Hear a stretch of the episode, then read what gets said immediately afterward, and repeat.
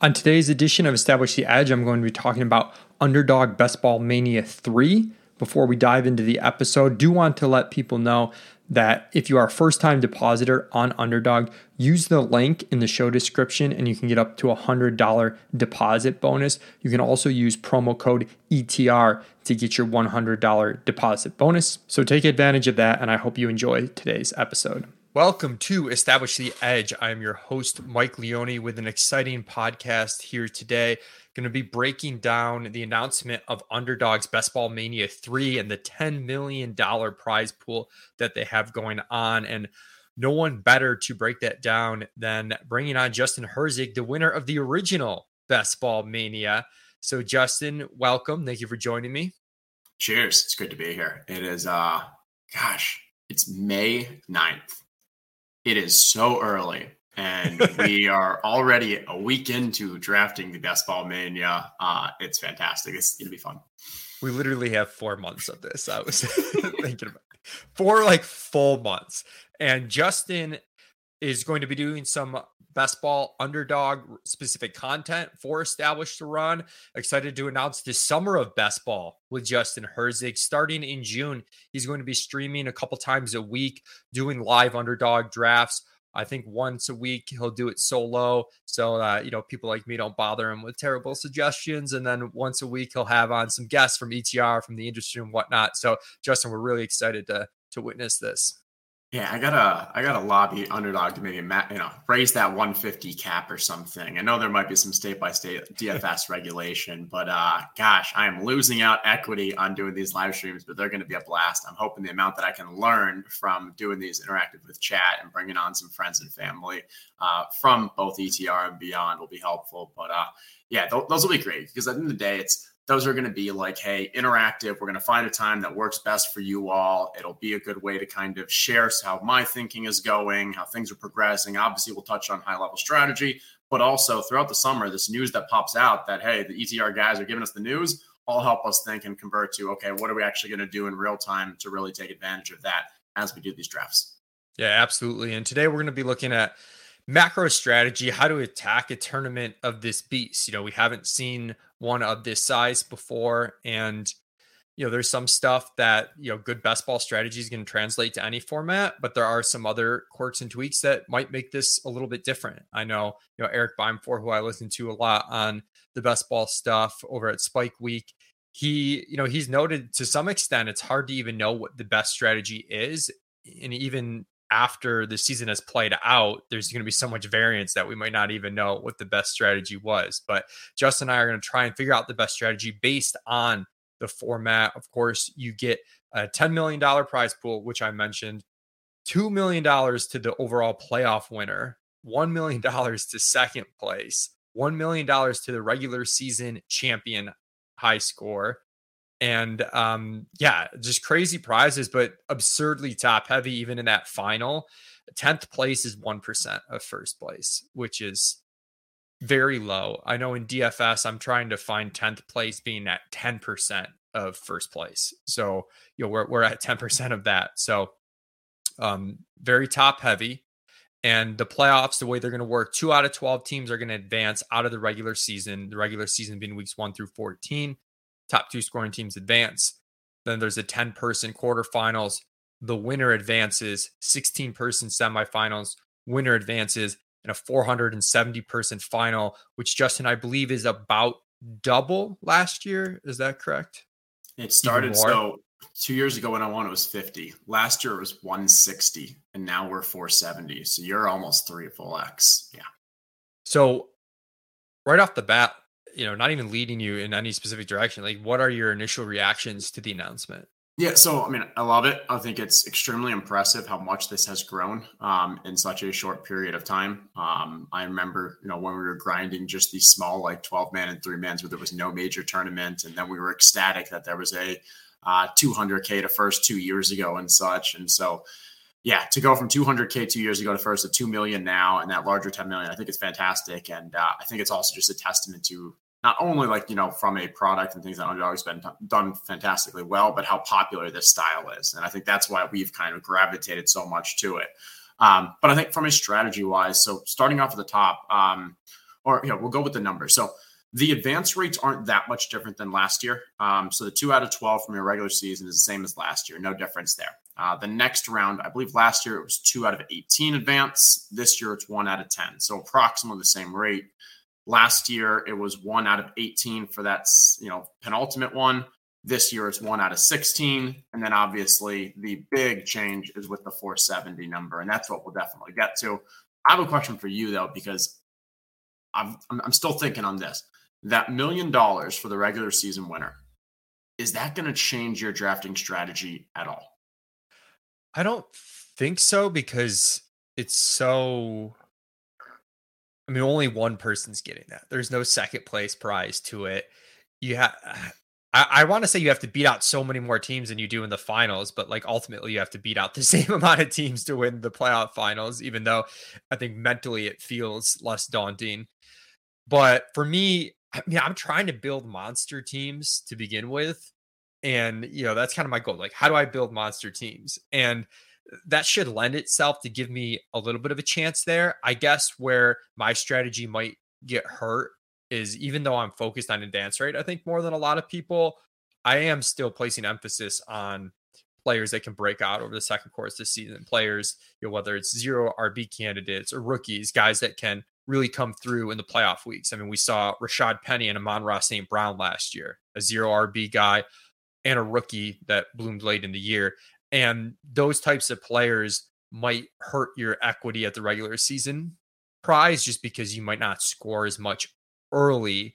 But I think if you're mixing and matching the right teams, it's not a huge difference because hopefully you're so healthy the first four weeks of the season that at least that it gets you through not needing some of those late breakout players. And then when the chaos of the season hits, hopefully they come through. So, long winded way of saying it's not going to change my strategy a ton, but I do think my strategy will will give me some chance at winning that.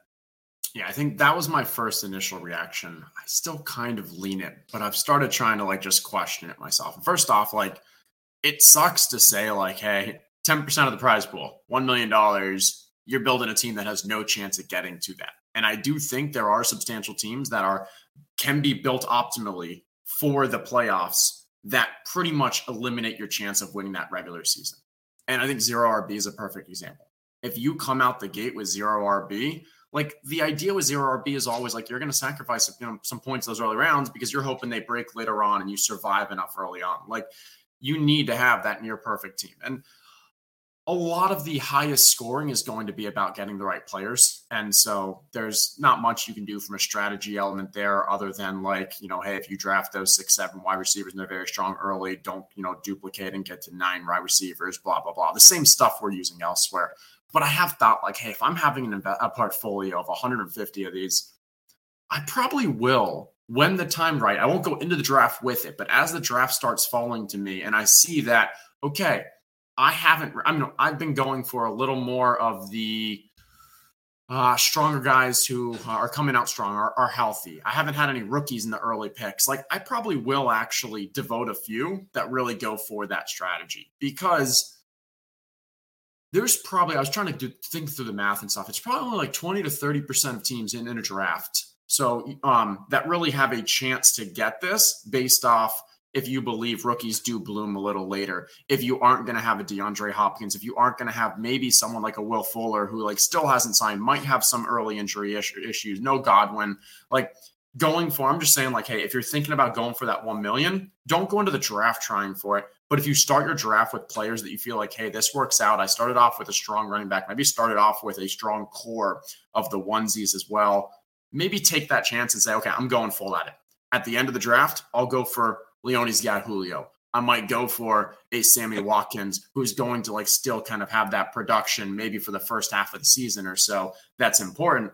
Um, rather than let me go, you know, use these last couple picks for a young wide receiver, Romeo Doubs, who like Dubs, Dubs, I don't know, uh, may blossom near the end of the season, but like doesn't get you that. So I'm still thinking through. I agree. It's such a long shot, but like I want to at least like I'm probably going to go a couple of them as it fits. Yeah, I think that makes sense. I guess where I struggle is even if you get started on a team that feels like it's going for like that regular season grand prize, don't you? I mean, you still probably want some rookies and stuff just because the balance of the season, you still probably want some late season bloomers, not to the extent of the playoffs, but like you're going to get hit with injuries and stuff that having, you know, an eighth wide receiver that's contributing right out of the gate, their score might not even count early because the seven wide receivers in front of them are healthy and playing early. And if you, as you said, if you've already, if it's a team that you've identified as going for it, they're probably immediate contributors. So you might still want the rookie. So you do kind of want to strike that balance. To your point about, you know, zero RB and some of these builds, this is just last year, one year, anything can happen, but I pulled it up on the screen for anyone who's watching on the Established Run YouTube channel. But the zero RB teams did really well in terms of advance rate. They did very poorly in terms of top 1% rate. And top, and so there were a lot less top 1% scores that you would expect relative to the baseline, but especially relative to the very high advance rate. And part of that reason is you're sacrificing a lot of points at your running back spots to start the year that other teams aren't. Um, so teams that start with, you know, some of these guys that have volume that we think might fade down the season, like they're still banking those points, you know, and and that goes a long way. And they have the upside of banking those points all season long, even if it's low probability. Whereas a zero RB team, you don't even have that upside depending on which pieces you took. He just simply doesn't exist. Okay, so looking at some some other strategy elements, I know one of the other things you said to me right off the gate in Slack, and we are going back and forth on a little bit, was that you were placing more emphasis on stacking this year than last year.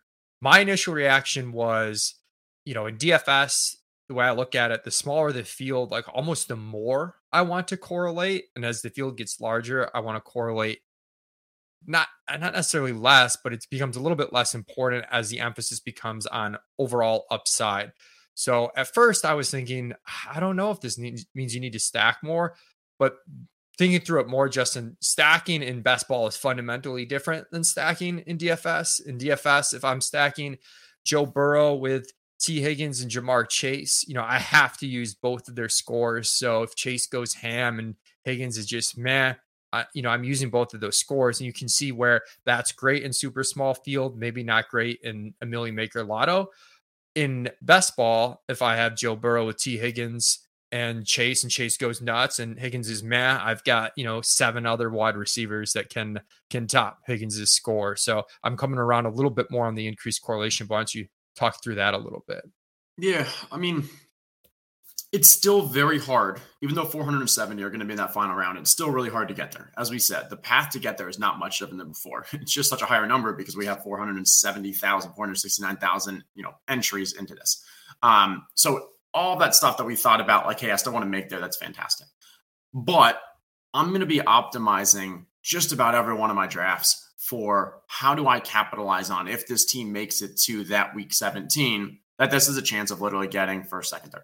Um, because as we said, even 10th, it's 20K. 20K is fantastic, but that's not why we're playing this. And so, how do I optimize for week 17? If I consider what a 470 person GPP looks like, um, now this is like what 10x the size that Leone Masters, but like, you know, it's still a good size. Um, if I get that, like, are you going to stack that lineup? Yeah, of course you are. Like now maybe your argument for not stacking is because there's some game theory aspect and everyone else is or whatever but you can ignore that because there's going to be enough in this tournament that are not stacked just because of the way people draft and such. Like i do want to stack. Okay. Now in that week how can i get an edge? Okay couple things that I've been thinking through. Like one, okay, this is week 17. This is weather related. Maybe there's games that are in domes. Maybe there's games that are going to be uh, in better weather. Like that's a small thing that we probably want to pay attention to. The game stack aspect. Last year, the one that almost got me the DK Millie was um, the uh, Cincinnati um, Kansas City game. That game completely blew up. So if you didn't have the Burrow chase, and then I had Darrel Williams on the other side, which is a late round pick, but like he ended up putting 25 points up. Like that was the game stack that that environment allowed the teams to finish near the top there. And so again, I think schedule comes out in a few days. I'm going to be looking there to see where in week 17 do I find highlight games that have that opportunity.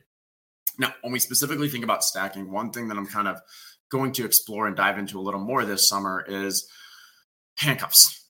and not only running back handcuffs, but also wide receiver handcuffs, and the idea of kind of stacking a full team because we want to get unique. And yes, when I had the Alvin Kamara one, there were only 50 teams. I was the only one with Alvin. Like that was extremely lucky, very unlikely to happen again.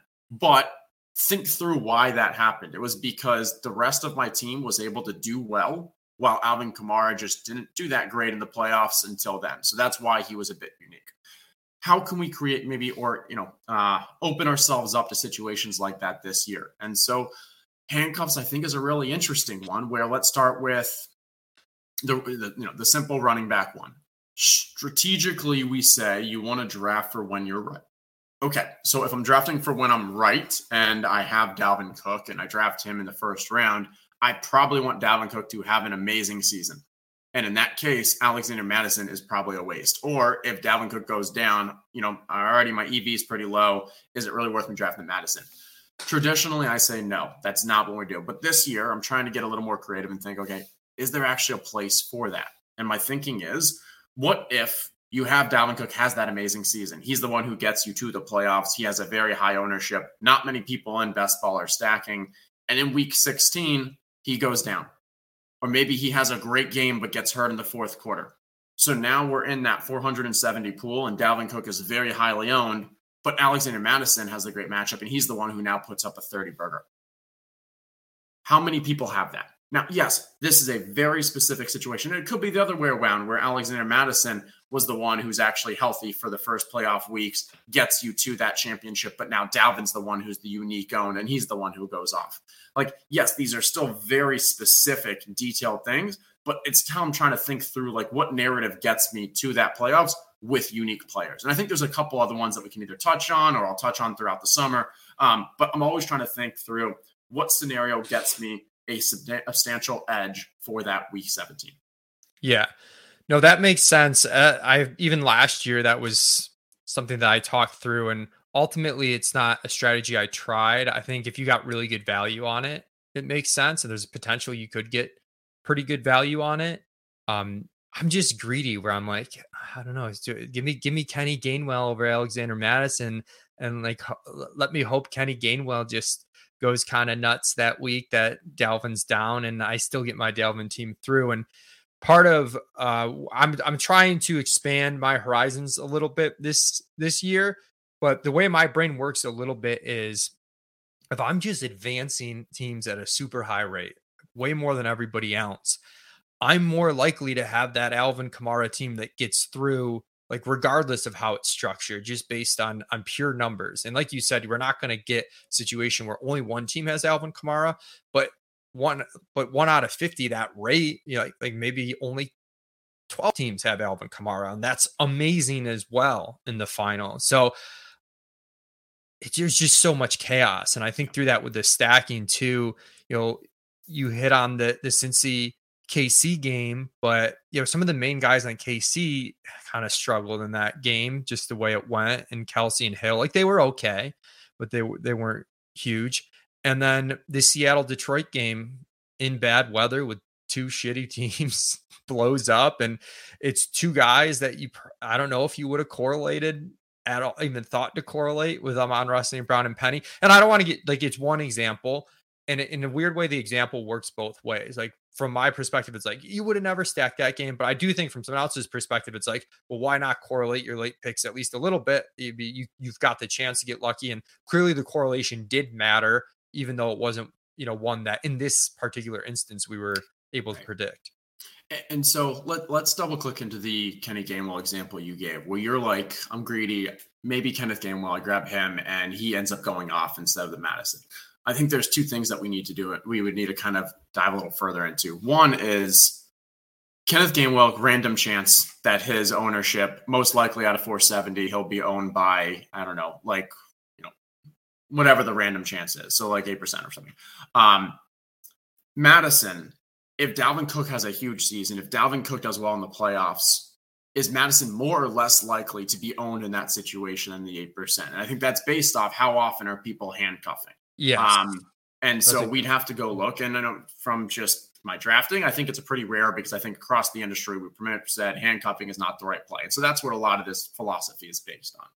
Uh, The second is, and where you talked about like, I do we have to get it perfect with the kind of matchups and stuff? Well, one of the others is I think why I want to stack more is I think there's more benefit now to doing team stacks for that exact reason, where you have 18 people. So yeah, maybe let's use a Ja'Marr Chase, Tee Higgins, Burrow situation. So first off, if I have that stack, if I have the QB with his top two wide receivers, or really just QB and any two wide receivers, there's positive value for you to increase to the playoffs because we are making a bet on that team, all the things around just a normal, just, hey, a little heavier stack. I think in this situation, it also becomes even more valuable because if you have two guys who have the potential for upside, it now is not limited to the running back situation where you need an injury, you need a back and forth. This is now just a hey, game situation. Ja'Marr Chase goes off, goes off in the two first two weeks of the playoffs, gets you to the final, but it's a Tee Higgins or a Tyler Boyd week in the championship.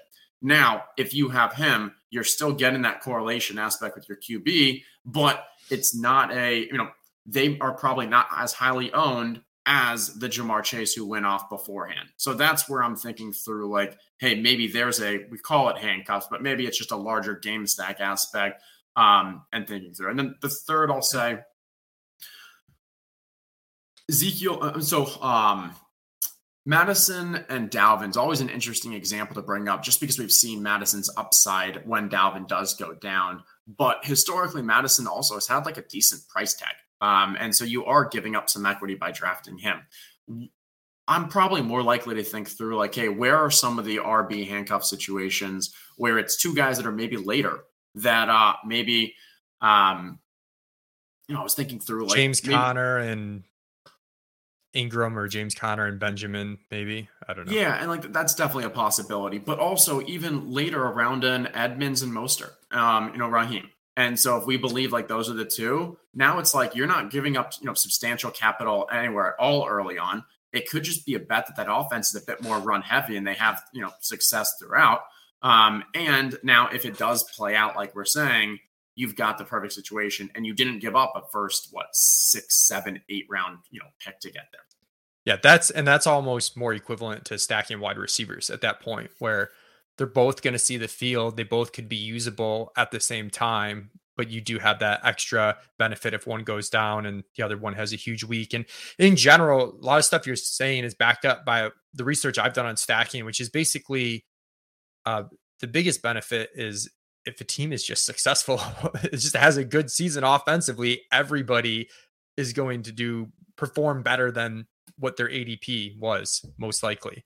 Like it's it's kind of that simple, but how it's distributed, it's not going to be uniformly. It's going to be kind of chaotic, and we can take advantage of those distributions. Uh, the only, I guess, other like tiny pushback would be you know there is some opportunity cost as you build more and more from the same team and and making sure you get through like do you have enough you know other bodies but it's it's a bet on an offense overall i think it makes sense and sticking with the unique theme i've seen some people discuss getting unique by just taking weird combinations early in drafts uh, i see you shaking your head we're, we're aligned on this where i really don't like taking, let's say, like Stefon Diggs at the 102, just because no one else is going to do it.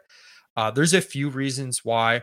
Um, one, I'll say Madison Parkhill makes a good case for the strategy of Rotoviz. Sharp guy. You can follow him on Twitter at Madison Parkhill. But even he will know he's more likely to do it in like the best ball puppy that lasts for a week and gets sold out. And the ADPs are kind of rigid.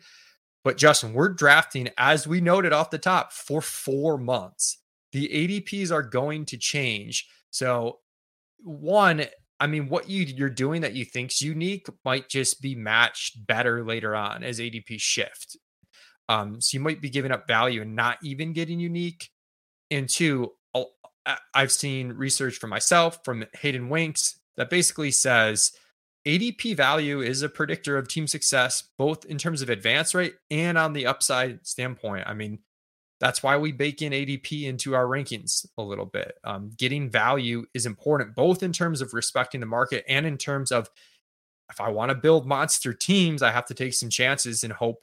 Okay, I'll, let me take this guy a little bit earlier because th- this other guy might fall, even though I have it ranked th- the opposite way. Yeah, and as you said, like so, I think the biggest things are ADP will change throughout. So any edge you're getting right now, it's got to be taken into account. What's the chance that it actually sticks in that situation? And I think it's kind of low. Um, I'm also like, I mean, it's underdog. People are drafting the toilet. People are drafting at 2 a.m. when they're drunk. Like you're going to have enough random um, just like bad picks that have value fall for everyone else. That like what you thought might be value, you thought might, might be unique. Someone else actually got that same combo, but they also threw in a Christian McCaffrey or Jonathan Taylor or someone early on.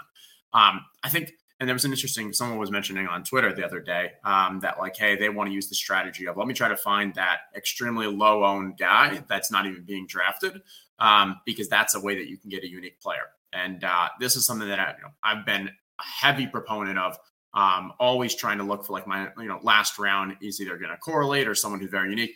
But I'm not doing that now because if you think that, you know, Benjamin is the guy that no one's drafting right now, well, not only do you have to be right that he's actually going to be the major play for you as the season goes mm-hmm. through and puts value there, but you're also making a bet that he's not during the offseason going to get positive camp reports and start turning himself into a 17th, 18th round pick because if he does that now you've lost that uniqueness and you've lost that edge and you're only doing it you're you're, you're decreasing your equity by doing it right now so for now you know i want to use that unique strategy in the last i'd say maybe august last few weeks of the season when it's like hey i know that like if i draft this player he hasn't been hot in may he wasn't hot anywhere through the summer he hasn't been being drafted now if i'm actually taking him i know i'm getting him at overall tournament ownership of like less than 5% less than 10% yeah, that's a good point because I'm also a big proponent of getting unique late where the opportunity cost is lower. But I, I, literally have in my show notes more of a guarantee of being unique. And essentially, what you're saying is if you're drafting right now very early,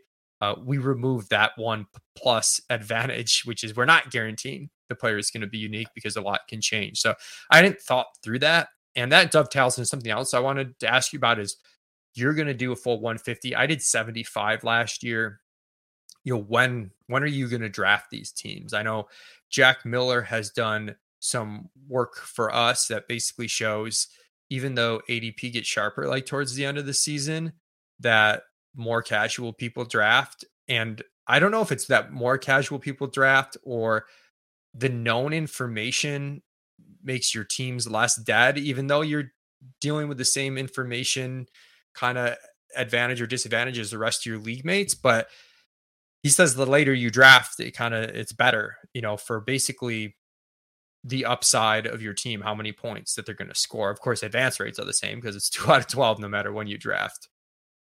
Yeah, I think, I mean, at the end of the day, uh, if you are only doing underdog and you're only doing best ball drafts for the expected value aspect, you're probably doing this wrong. Like, you're holding up money for however long you're spending 45 minutes or so for every single draft like yes we obviously with the hobbies and the things we enjoy we it's nice when you can make a little money off of it too but like i think that's the kind of thought process i'm taking through this and many should as well. Like hey you've got a fun summer. If you're going to do however many you're going to do like yes there probably is a bit of a little edge later on. There's also an argument that for that million dollar regular season doing it earlier is better because that's how you can get the crazy outlier because of the injury aspects and such. Um, but for me personally, I think the main thing that I've been doing, I'm like, okay, I'm at least going to wait until the schedule comes out. And I believe that's May 12th because that's where so much of my week 17, like I want to, I'm going to have that schedule memorized within a couple days. Like I'm just want that to be at the minimal focus of how am I optimizing for that week 17. Uh, beyond that, I think for me personally, I'm going to be, you know, drafting throughout the summer. Um, yes, there probably is some edge, but the other thing is, come August, like there's going to be a lot of other sites that are also doing best ball too. And so it's not really just from a time management aspect or possible to say, okay, I'm going to do 100 of mine, 150 of mine in August because that's the best opportunity. Okay, well now you've got these other sites as well. I'm like, it's difficult, it's fun. Um, so that's where like I'm, I'm, I'm optimizing for just make it a fun summer. Draft when you yeah. want there is a little edge at the end, maybe, but like it's not so substantial that it's like worth you saying, okay, I'm only gonna, you know, make this a job in August and not do any early on. Like that's that's completely fair and overly reasonable from you, Herzig. We need to grind EV and squeeze every bit of EV out as possible, man. Okay, but I I do feel like too that there might be some. This might be pure rationalization, but some like the top 1% of the top 1%, like you might have an edge earlier where if you just you just run pure on the injuries and stuff, you have you do have more potential for ADP value. Um, like that's for sure. You just also have a lot more. It's just that dead, I guess, dead roster spots are just such a killer, and you have more opportunities for those. That um, if you can make it through without dead roster spots and get the ADP value, it's a big boon. Anecdotally, too, I just I felt like I liked my teams better, but maybe that's because the ship chasers ruined the ADP over the course of the summer last season. Um, and I know that the, like I mean it's only two years of data, and I believe the last two years the highest scoring regular season team was drafted later on. But I still intuitively feel like for the actual million dollar regular season, there is some form of edge to drafting early on. There's also going to be edge drafting at the very end. But I do feel like if you're trying to get that elite 0.001%, like there is some reason why you should be drafting. Now, uh, for the tournament style, I think that's where like hey, hitting that absolute nut team, the elite team, the amazing team, when you go to the playoffs, you still have to advance two out of 12, one out of 18, one out of whatever. Um, your elite team might still be a 15 point favorite over everyone else in your group, and you're still probably only increasing your expected uh, pers- you know, advance rate by like 2x. Yeah. Uh, and final thing so we talked about when to draft, but slow drafts versus fast drafts. I I just I have a hard time carving out time for the fast drafts. I like to just load up on slow drafts, but man, Justin, I see some screenshots sometimes from some of these fast drafts. It seems like I mean I'm sure they're not all easier than the slow drafts, but it does seem like your odds of running into just something weird happening with one team's thinking or guys falling and whatnot does seem to increase a little bit more frequently with the fast drafts. What's your thought on that? All right, so I'll start off from a strategic aspect. Fast drafts are definitely higher EV than slow drafts. Um, and the reason's because if you auto draft in a half hour period, just because you're not around your phone, like you're going to have a full auto drafter. Where if you are in a slow draft and someone auto drafts, that might miss a pick or two, but they'll probably come back around. Also, we talked about kind of the like late night drafting, maybe get a little drunk or whatever very, very few people who are drafting are drunk for an entire like three week period. Um, but you know, it's very possible that for a half hour you were kind of drinking a little and having fun, and you're drafting with your friends and such. Um, and then also, as you draft more and you feel more comfortable, like that 30 second clock for people who have not been drafting much or are not, you know, just as you know, experienced, that's a lot of pressure, and they're going to make mistakes. You're not going to make that strategic mistake in that eight hour period that you have in between. Um, so as you get better, as you get more comfortable with ADP, as you get more comfortable with what's happening in week 17 and how you want to strategize and stuff, fast drafts are better there. I'll pause and say that strategically, I, I think it's interesting what you said, but for me, from a mental health perspective, and I learned this about a year or two ago, the slow drafts, I have a better mental health aspect when I don't do any slow drafts because when I'm always on the clock, when I'm always thinking what's coming next, when I would go to bed at night thinking like, oh, am I going to miss a pick? Do I need to do an auto draft? Like that honestly just bogged me and just like drained me mentally. And so I've decided now, like I only do fast drafts because those fast drafts, okay, I know I have 40 minutes. I'm going to go do this. I'll, you know, do one laying in bed or whatever. And my, my time, my resource is focused on just that and uh, or like my I'm doing a lot, but I'm saying like my time cap is kind of limited. Where the slow drafts for me kind of just like I get exhausted and mentally drained. Uh, so that's another reason why I stay away from those. Man, about to end the podcast, and I just want to dovetail into mental health and phone addiction and detachment, but we'll we'll have to save that for for another day. Herzig and I are going to put some of what we're talking about into practice. So we're doing and right after this we're going to do a stream for establish the run draft kit subscribers of of drafting an underdog best ball mania 3 team with mark Bring is going to join us. The Established run draft kit is launching this week so just keep an eye out on the Established run twitter feed and on the website. If you do join and become a draft kit member you'll be able to see this stream and so much more stuff. And if you're listening on the main etr feed please subscribe to my podcast establish the edge. Have a lot of episodes like this one I just recorded with Justin. A lot of dynasty content coming out about now. I just released a podcast called Win Your Rookie Draft, outlining my strategy for Superflex tight end free, premium dynasty rookie drafts. Getting very niche with that, Justin. Um, but yeah, check that out. Rate, review us on iTunes. If you're watching the simulcast on Established Run YouTube channel, subscribe, like us, all that stuff. helps us continuing to put out quality free content. And best of luck this best ball season.